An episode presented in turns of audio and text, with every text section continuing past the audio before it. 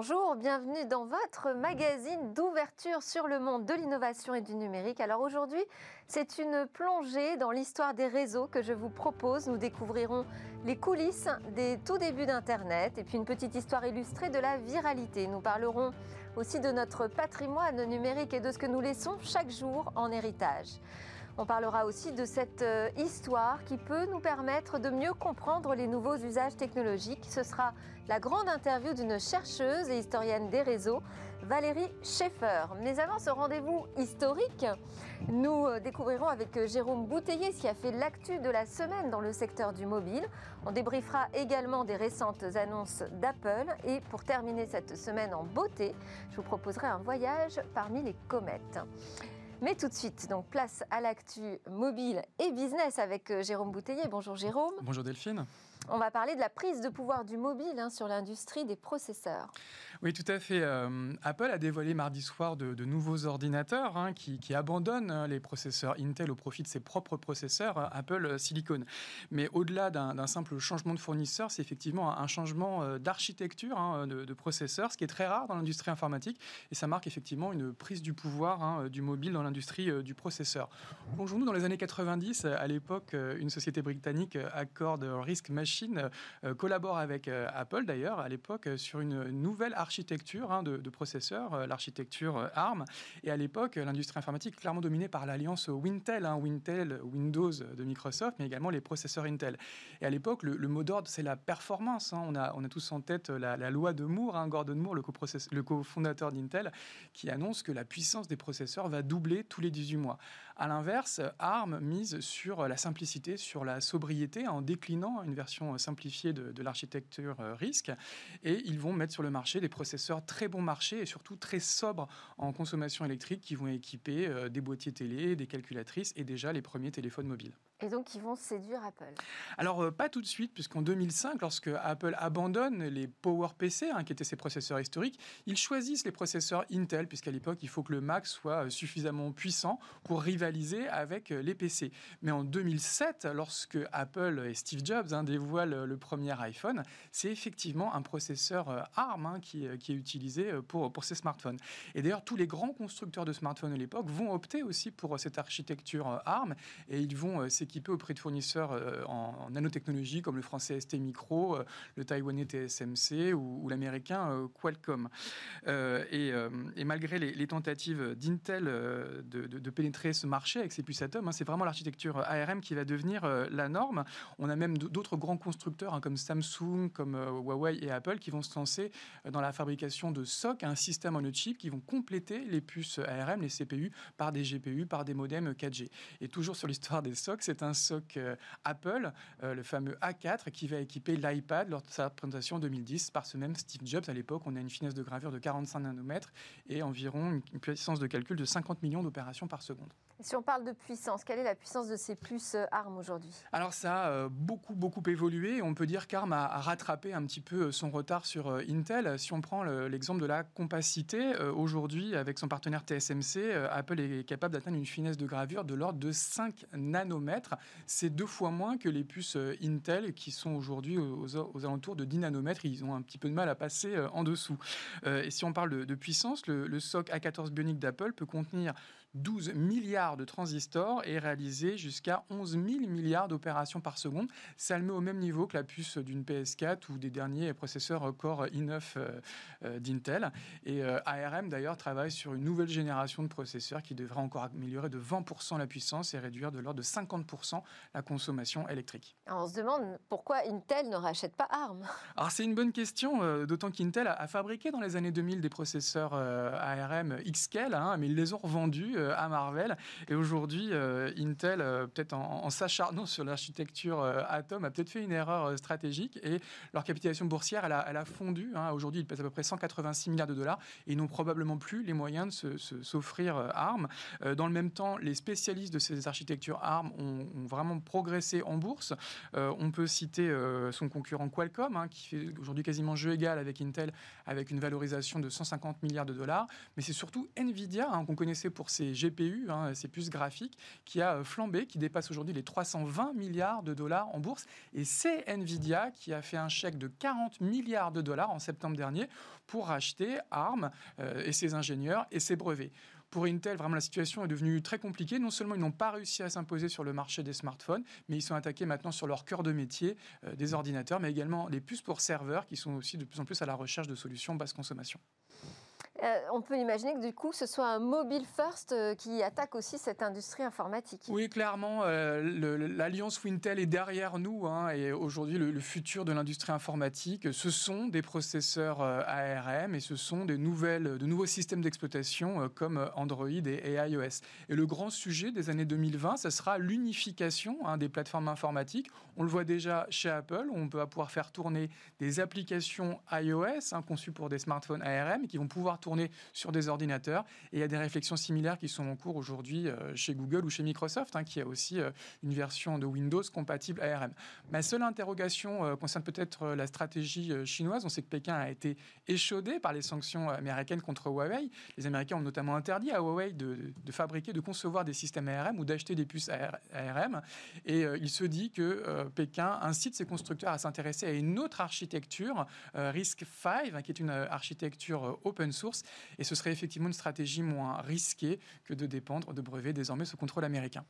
Merci beaucoup euh, Jérôme Bouteiller, fondateur d'écran mobile, pour euh, cette analyse de ce qui a euh, chamboulé l'actu dans le mobile.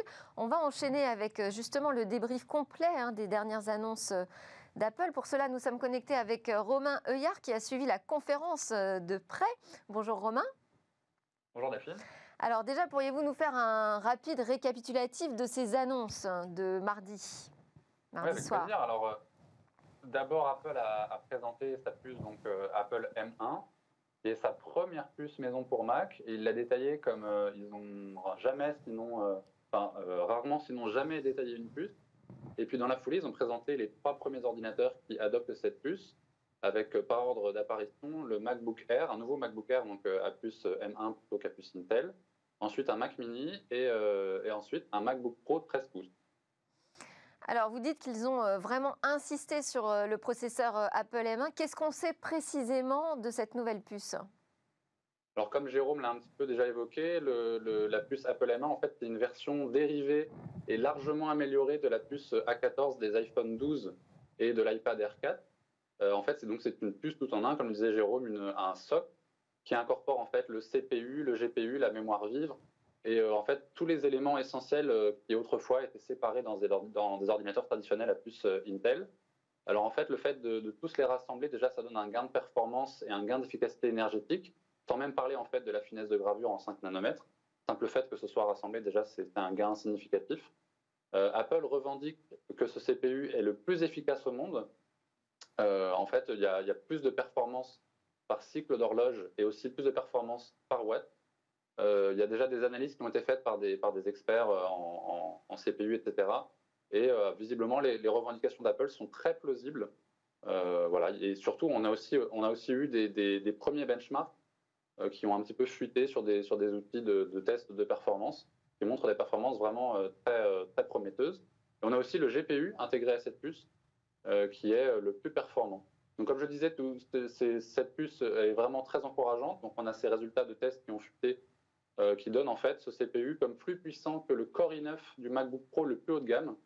Donc c'est-à-dire qu'on va avoir des ordinateurs, les ordinateurs dont j'ai parlé, MacBook Air, Mac Mini, MacBook Pro 13 pouces, ce sont des ordinateurs d'entrée de gamme qui d'entrée de jeu avec ces nouvelles puces euh, Apple vont être plus puissants que le MacBook Pro, l'ordinateur portable le plus puissant aujourd'hui en gamme chez Apple. Et on a le GPU intégré euh, qui rivalise avec certains GPU dédiés de milieu de gamme. Ça, c'est une petite prouesse aussi. On va peut-être y revenir un peu plus tard. Le, GPU intégré à la puce M1 euh, ne, rivalise pas encore avec euh, des, quand je dis GPU, des puces graphiques pour, pour faire tous les calculs 3D, etc., euh, les plus performants, mais c'est déjà une petite prouesse sur ce point. Avec des premiers résultats donc prometteurs et qui sont visiblement en ligne avec ce qu'a annoncé Apple. Il n'y a eu qu'une seule puce hein, d'annoncer, on est bien d'accord. Il y a trois produits, mais une puce. Oui, tout à fait. Alors Apple a bien annoncé que dans l'avenir, il y aurait une gamme de puces Apple dans un premier temps, on n'en a qu'une seule. Euh, et en fait, la segmentation entre ces trois machines se fait essentiellement avec la présence ou non d'un ventilateur dans l'ordinateur. Dans le MacBook Air, il n'y en a pas. Alors que dans le MacBook Pro, vous avez un ventilateur. Et ce ventilateur, en fait, c'est-à-dire que les performances en pointe, quand vous, je sais pas, quand vous naviguerez sur Internet, bah, vous aurez le même résultat sur un MacBook Air que sur un MacBook Pro. En revanche, si vous faites, si vous sollicitez de manière continue le processeur, par exemple, je sais pas, en, encodant, en exportant une vidéo, un montage vidéo sur Final Cut, la ventilation du MacBook Pro va, lui, va permettre au processeur de tenir sa, puissance maximale euh, tout le temps, alors que sur un MacBook Air, il y a un moment, il faudra que, que la puce soit un peu bridée pour rester en température correctement. Alors, quelle est votre analyse personnelle hein, sur euh, ces annonces euh, Apple de la semaine? On, est sur des produits pour l'instant d'entrée de gamme? Oui, tout à fait.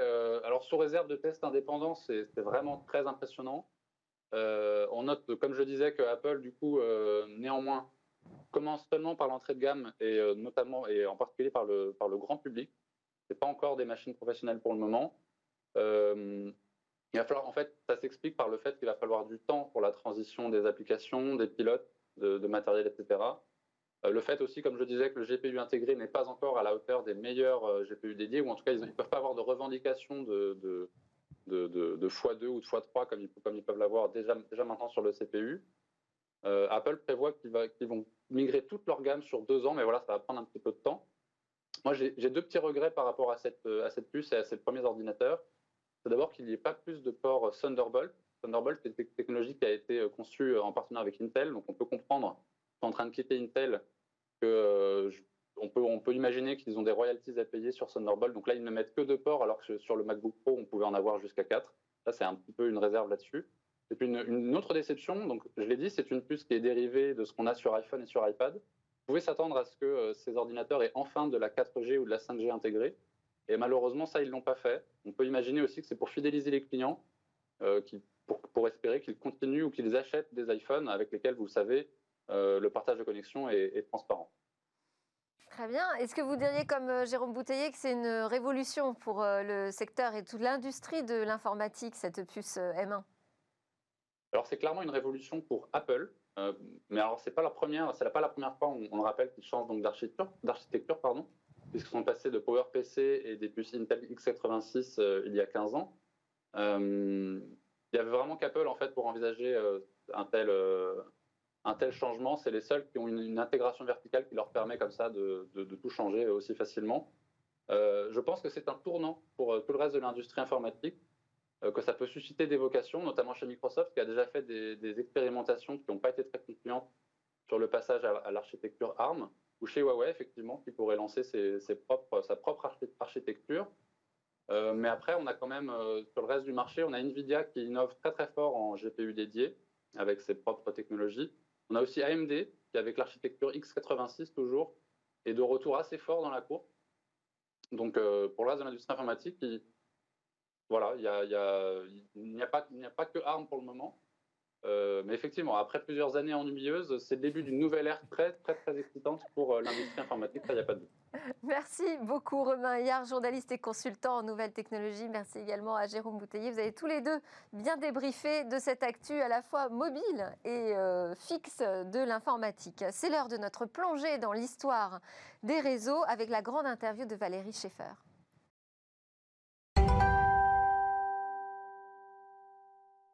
Cette grande interview est un peu particulière car mon invité n'est pas en plateau. Valérie Schaeffer est professeure et chercheur au C2DH, le Centre d'histoire contemporaine et numérique de l'Université du Luxembourg. Alors c'est de là qu'elle partagera avec nous ses savoirs et son regard d'historienne sur le monde numérique. Bonjour Valérie Schaeffer.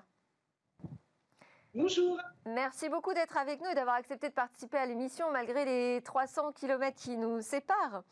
Alors quand je pense euh, à l'histoire des réseaux, me viennent deux disparitions euh, sur lesquelles je serais curieuse de connaître euh, votre analyse. C'est d'abord celle des femmes dans l'informatique qui ont disparu, mais aussi celle de la France. Alors on peut peut-être commencer par là. Euh, Louis Pouzin, par exemple, à l'époque de l'ARPANET français, qu'on appelle euh, Cyclade, avait posé les bases d'un protocole qui a servi euh, finalement au père de l'Internet, qui étaient les Américains Vinton Cerf et Robert Kahn. Alors qu'est-ce qu'il s'est passé? Pourquoi a-t-on raté cette opportunité incroyable de faire partie des, des pionniers du monde numérique?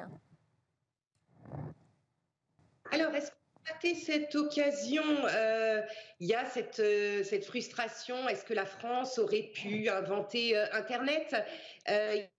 Il y a d'ailleurs un roman hein, qui est sorti il y a peu de temps de Reinhardt, comédie française, qui porte sur ces questions et qui a redonné lieu à une petite vague, on pourrait dire médiatique, de regrets sur on avait un des, des, pères de, euh, de l'Internet. Alors l'Internet, c'est quand même plus que des, des protocoles. Euh, bien sûr que les travaux de Louis Pouzin dans les années 70 et de son équipe, puisque derrière il y a aussi hein, toute une, une équipe qui travaille à Cyclade, ont été euh, fondamentaux et notamment dans ce que l'on appelle la commutation de paquets, le fait de faire circuler hein, des euh, petits euh, euh, paquets dans le réseau plutôt qu'un message entier. Donc oui, il a effectivement développé le, datagramme. Il y a aussi eu d'ailleurs des recherches hein, en Grande-Bretagne sur ces sur ces questions. Après, c'est un, faisceau d'explications hein, extrêmement complexes. C'est ce sont à la fois des affaires de politique industrielle et de recherche française qui vont avoir un, impact. C'est euh, la force aussi euh, des euh, groupes de discussion, de standardisation aux, États-Unis qui vont aussi jouer un rôle. Enfin, voilà, il y, a de multiples facteurs. Je pense qu'il est important, c'est pas de se dire la France a raté euh, euh, le virage, elle, le prend, euh, en tout cas au niveau des, recherches, mais de se dire au contraire qu'il y a eu à ce moment-là, dans l'air du temps, une réflexion hein, sur ce qui deviendra Internet et que les Européens, effectivement, n'étaient pas, n'étaient pas en reste. ils vont d'ailleurs participer à, bien des égards hein, à cette histoire d'Internet et, et, du web.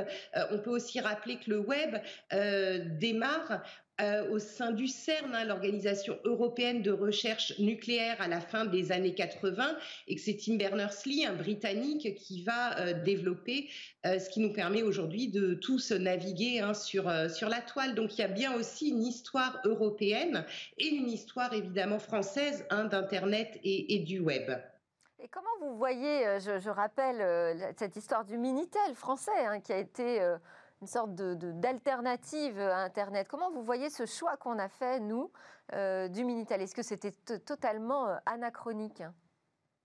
Euh, non, au contraire, c'était tout à fait dans, dans l'époque. On était encore dans une logique hein, très forte de euh, pouvoir des télécommunications, on n'était pas encore hein, dans euh, la déréglementation, etc. On était dans la, France du monopole des télécoms. Alors d'abord, euh, il faut noter que les télécoms très rapidement, en tout cas dès les années 60, s'intéressent très fortement à la convergence avec l'informatique, mènent aussi des recherches sur les réseaux. Et si on regarde l'histoire du Minitel qui s'éteint en, en 2012, au final, c'est un succès. Alors on a beaucoup accusé le Minitel d'avoir été responsable du retard français euh, sur Internet et, le web.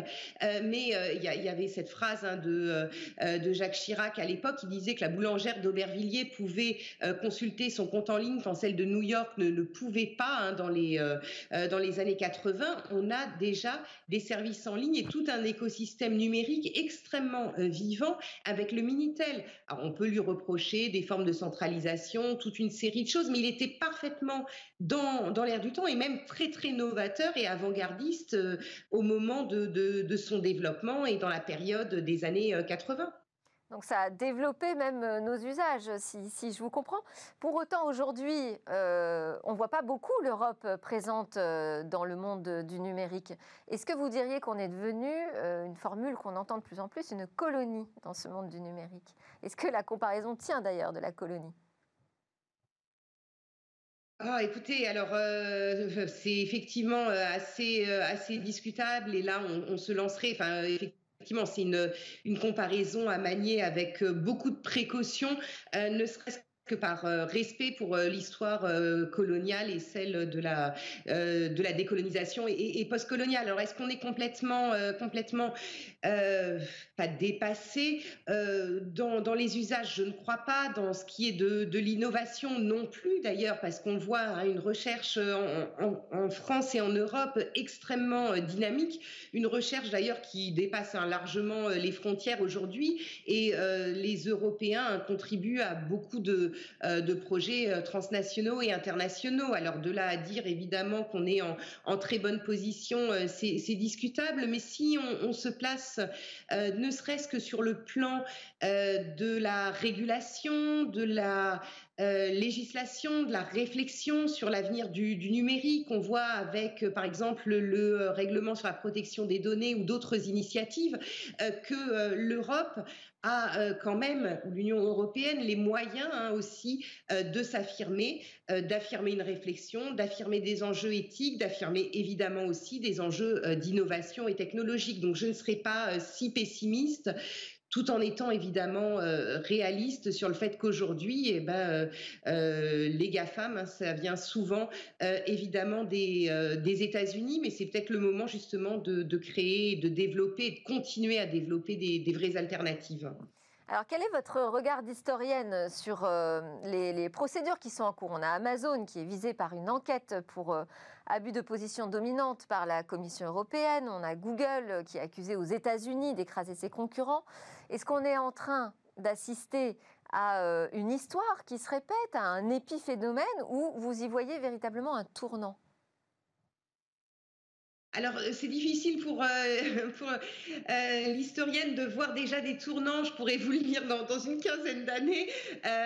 simplement, vous savez, c'est Tim Wu qui a beaucoup travaillé et popularisé la notion de neutralité de l'Internet, qui a écrit un livre hein, qui s'intéressait à la, montée, la puissance et la chute hein, des empires de la communication. on en a déjà vu un, certain nombre, hein, je pense à AT&T et à d'autres et on peut se demander effectivement combien de temps ces géants euh, aujourd'hui euh, du numérique euh, tiendront, le fait qu'il y ait des voix dissonantes, le fait que ce soit au niveau de la société civile, au niveau des États, au niveau des consommateurs, que soient rappelées des règles qui tiennent à garder un paysage numérique varié, ouvert aussi et pas totalement hein, menotté par un monde de silos d'applications. Ça me paraît en tout cas un signe euh, de dynamisme, de prise de conscience, et, c'est important dans l'univers du, numérique. Alors, moi, je voulais aussi parler euh, de euh, votre étude qui démarre là sur la viralité en ligne à travers le temps. Vous, vous, allez forcément vous intéresser à ces mêmes hein, qui sont des phénomènes qui se répètent en masse sur Internet. Alors peut-être avant qu'on en parle, je vous propose qu'on regarde justement l'un des premiers à avoir eu un grand succès sur la toile.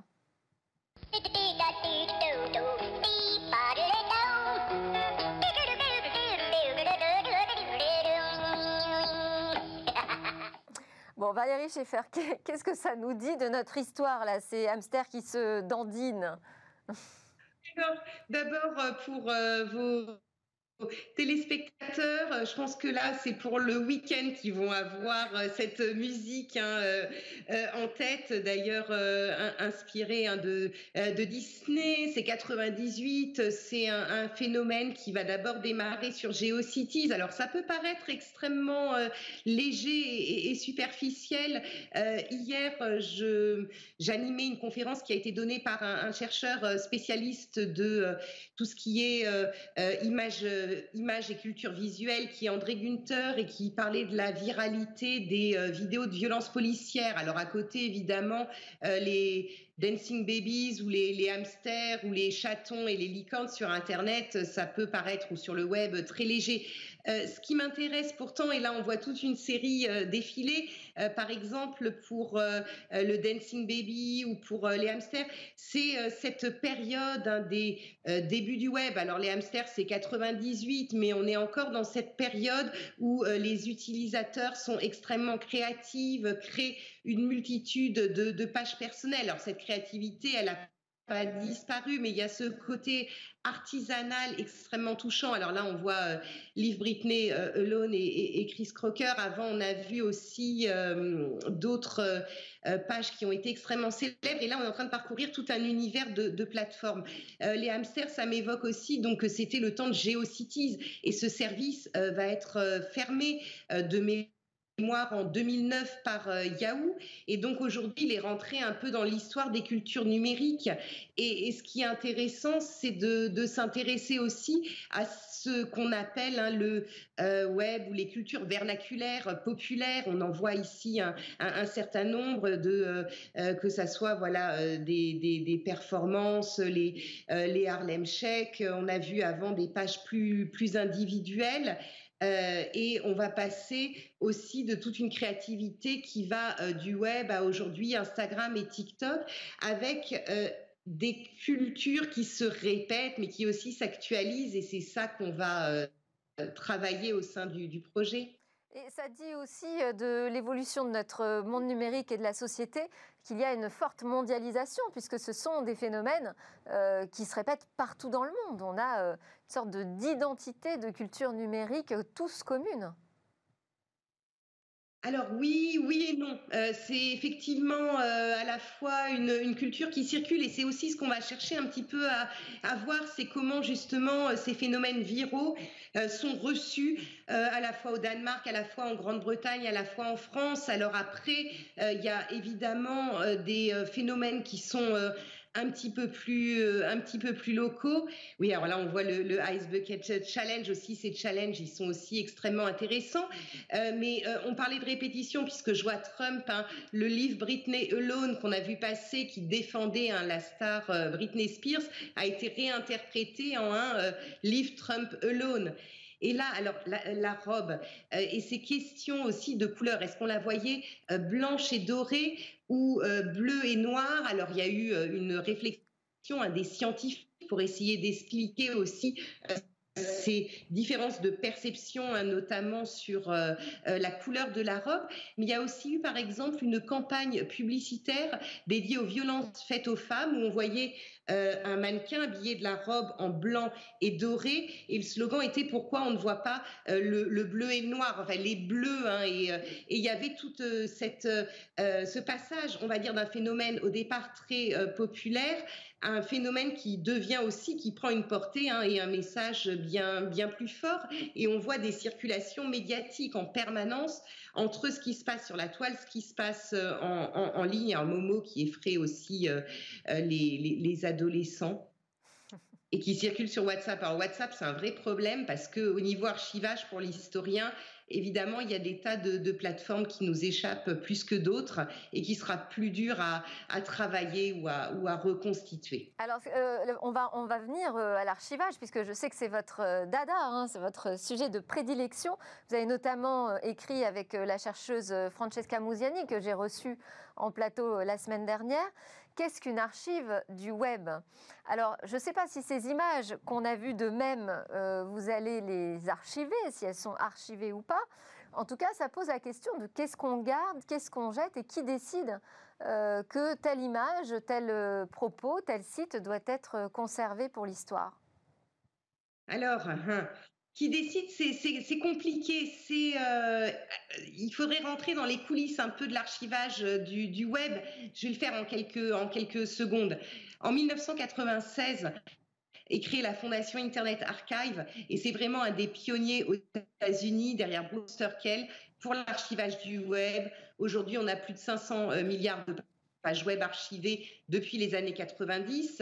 Et euh, j'invite d'ailleurs tous les téléspectateurs euh, à aller découvrir en ligne ces archives du web sur la Webback Machine, où ils trouveront euh, des trésors.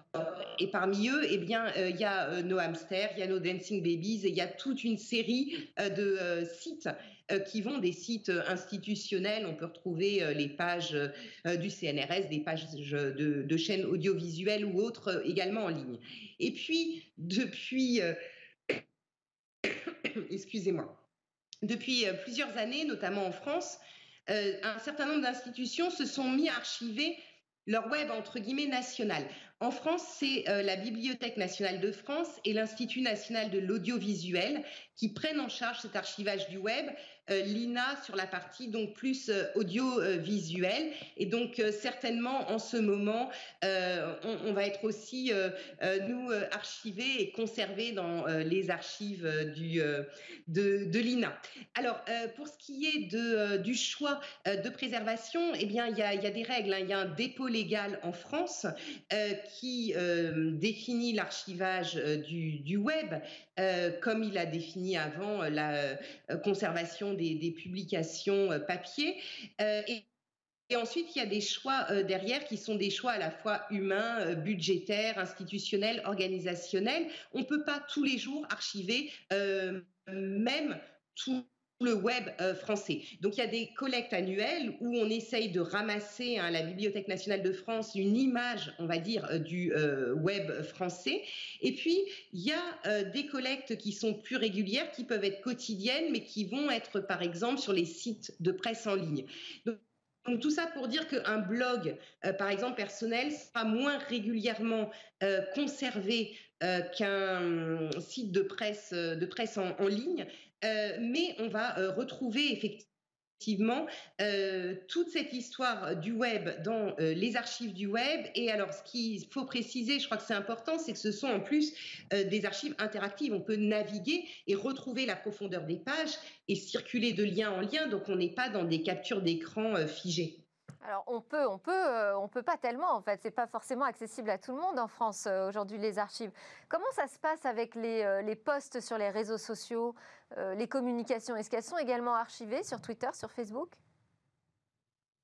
Oui, alors deux, deux, choses sur l'accès. Effectivement, on peut tous aller en ligne pour voir un certain nombre d'archives du web. C'est celle donc d'Internet Archive sur la Wayback Machine. Au Portugal, il y a aussi euh, des, archives du web sur archivo.pt qui sont accessibles.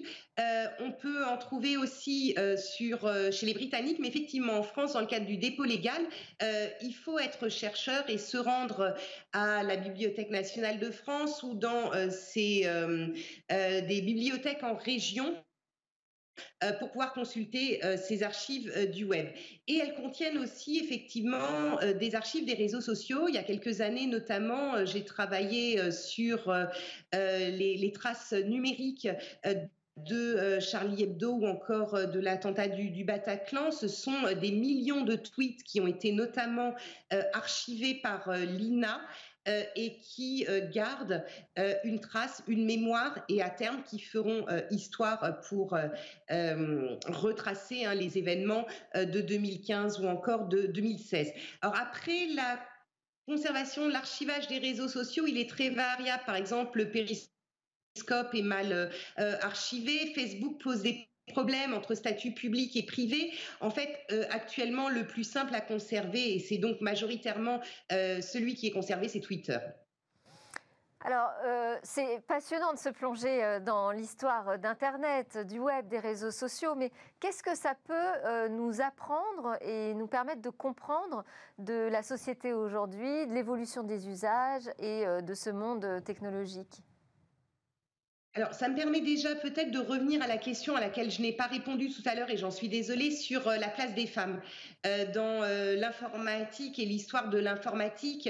Vous avez raison de souligner que leur présence est relativement discrète ou en tout cas trop discrète, hein, que ça soit sur les bancs des universités dans les préparations informatiques ou encore dans la recherche ou l'industrie informatique.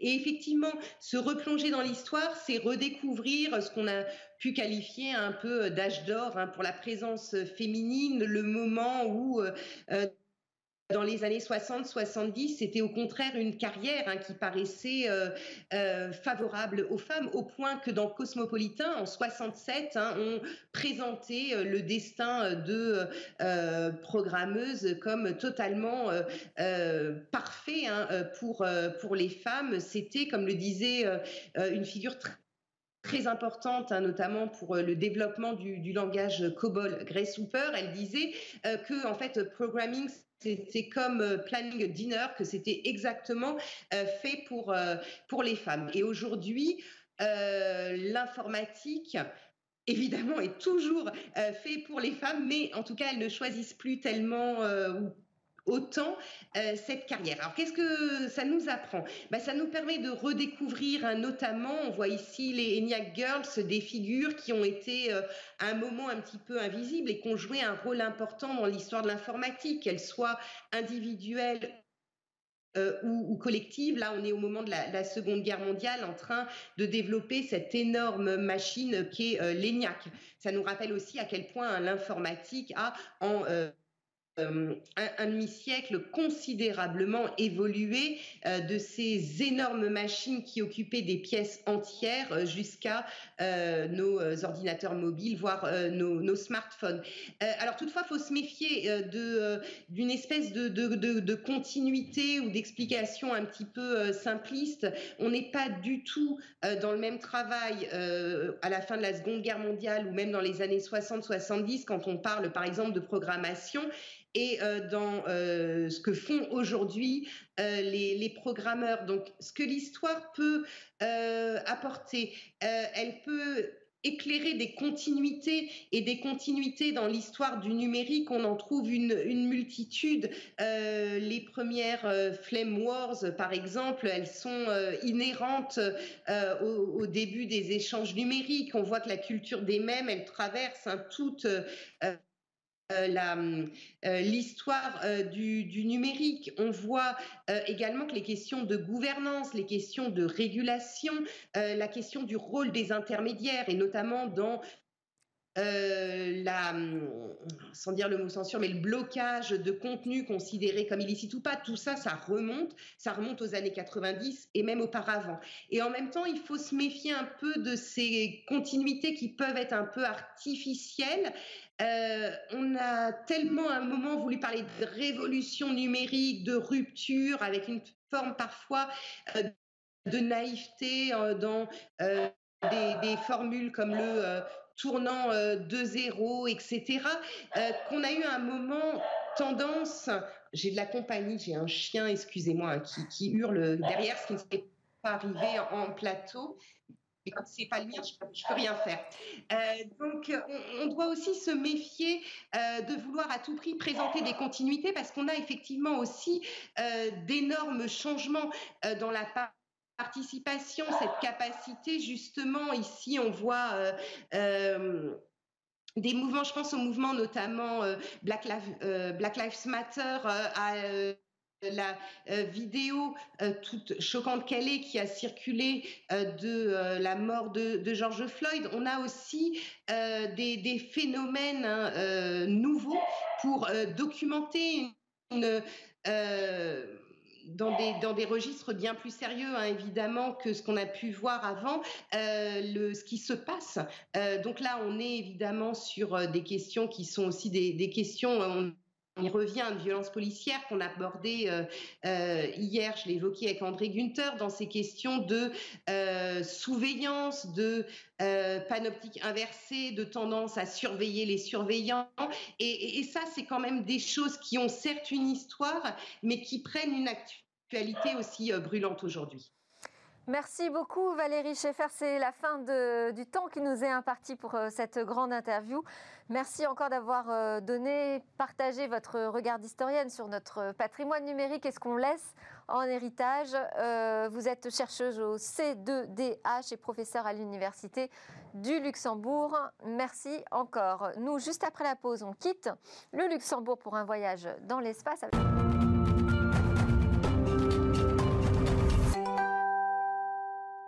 Nous sommes de retour sur le plateau de Smartech et euh, pour le rendez-vous de Cécilia Sévry sur euh, l'espace. Bonjour Cécilia. Bonjour Delphine. Alors on va poursuivre notre découverte des objets du système solaire avec les comètes aujourd'hui. Oui, avec les comètes la semaine dernière, c'était les astéroïdes. Aujourd'hui, on poursuit avec les comètes. Alors, une comète, Delphine, c'est un corps à peu près sphérique qui peut atteindre une dizaine de kilomètres de diamètre. Il est constitué de glace et de poussière et les comètes se sont formées en fait en même temps que le système solaire il y a 4,6 milliards d'années. Et le mot comète vient du grec coma qui signifie que.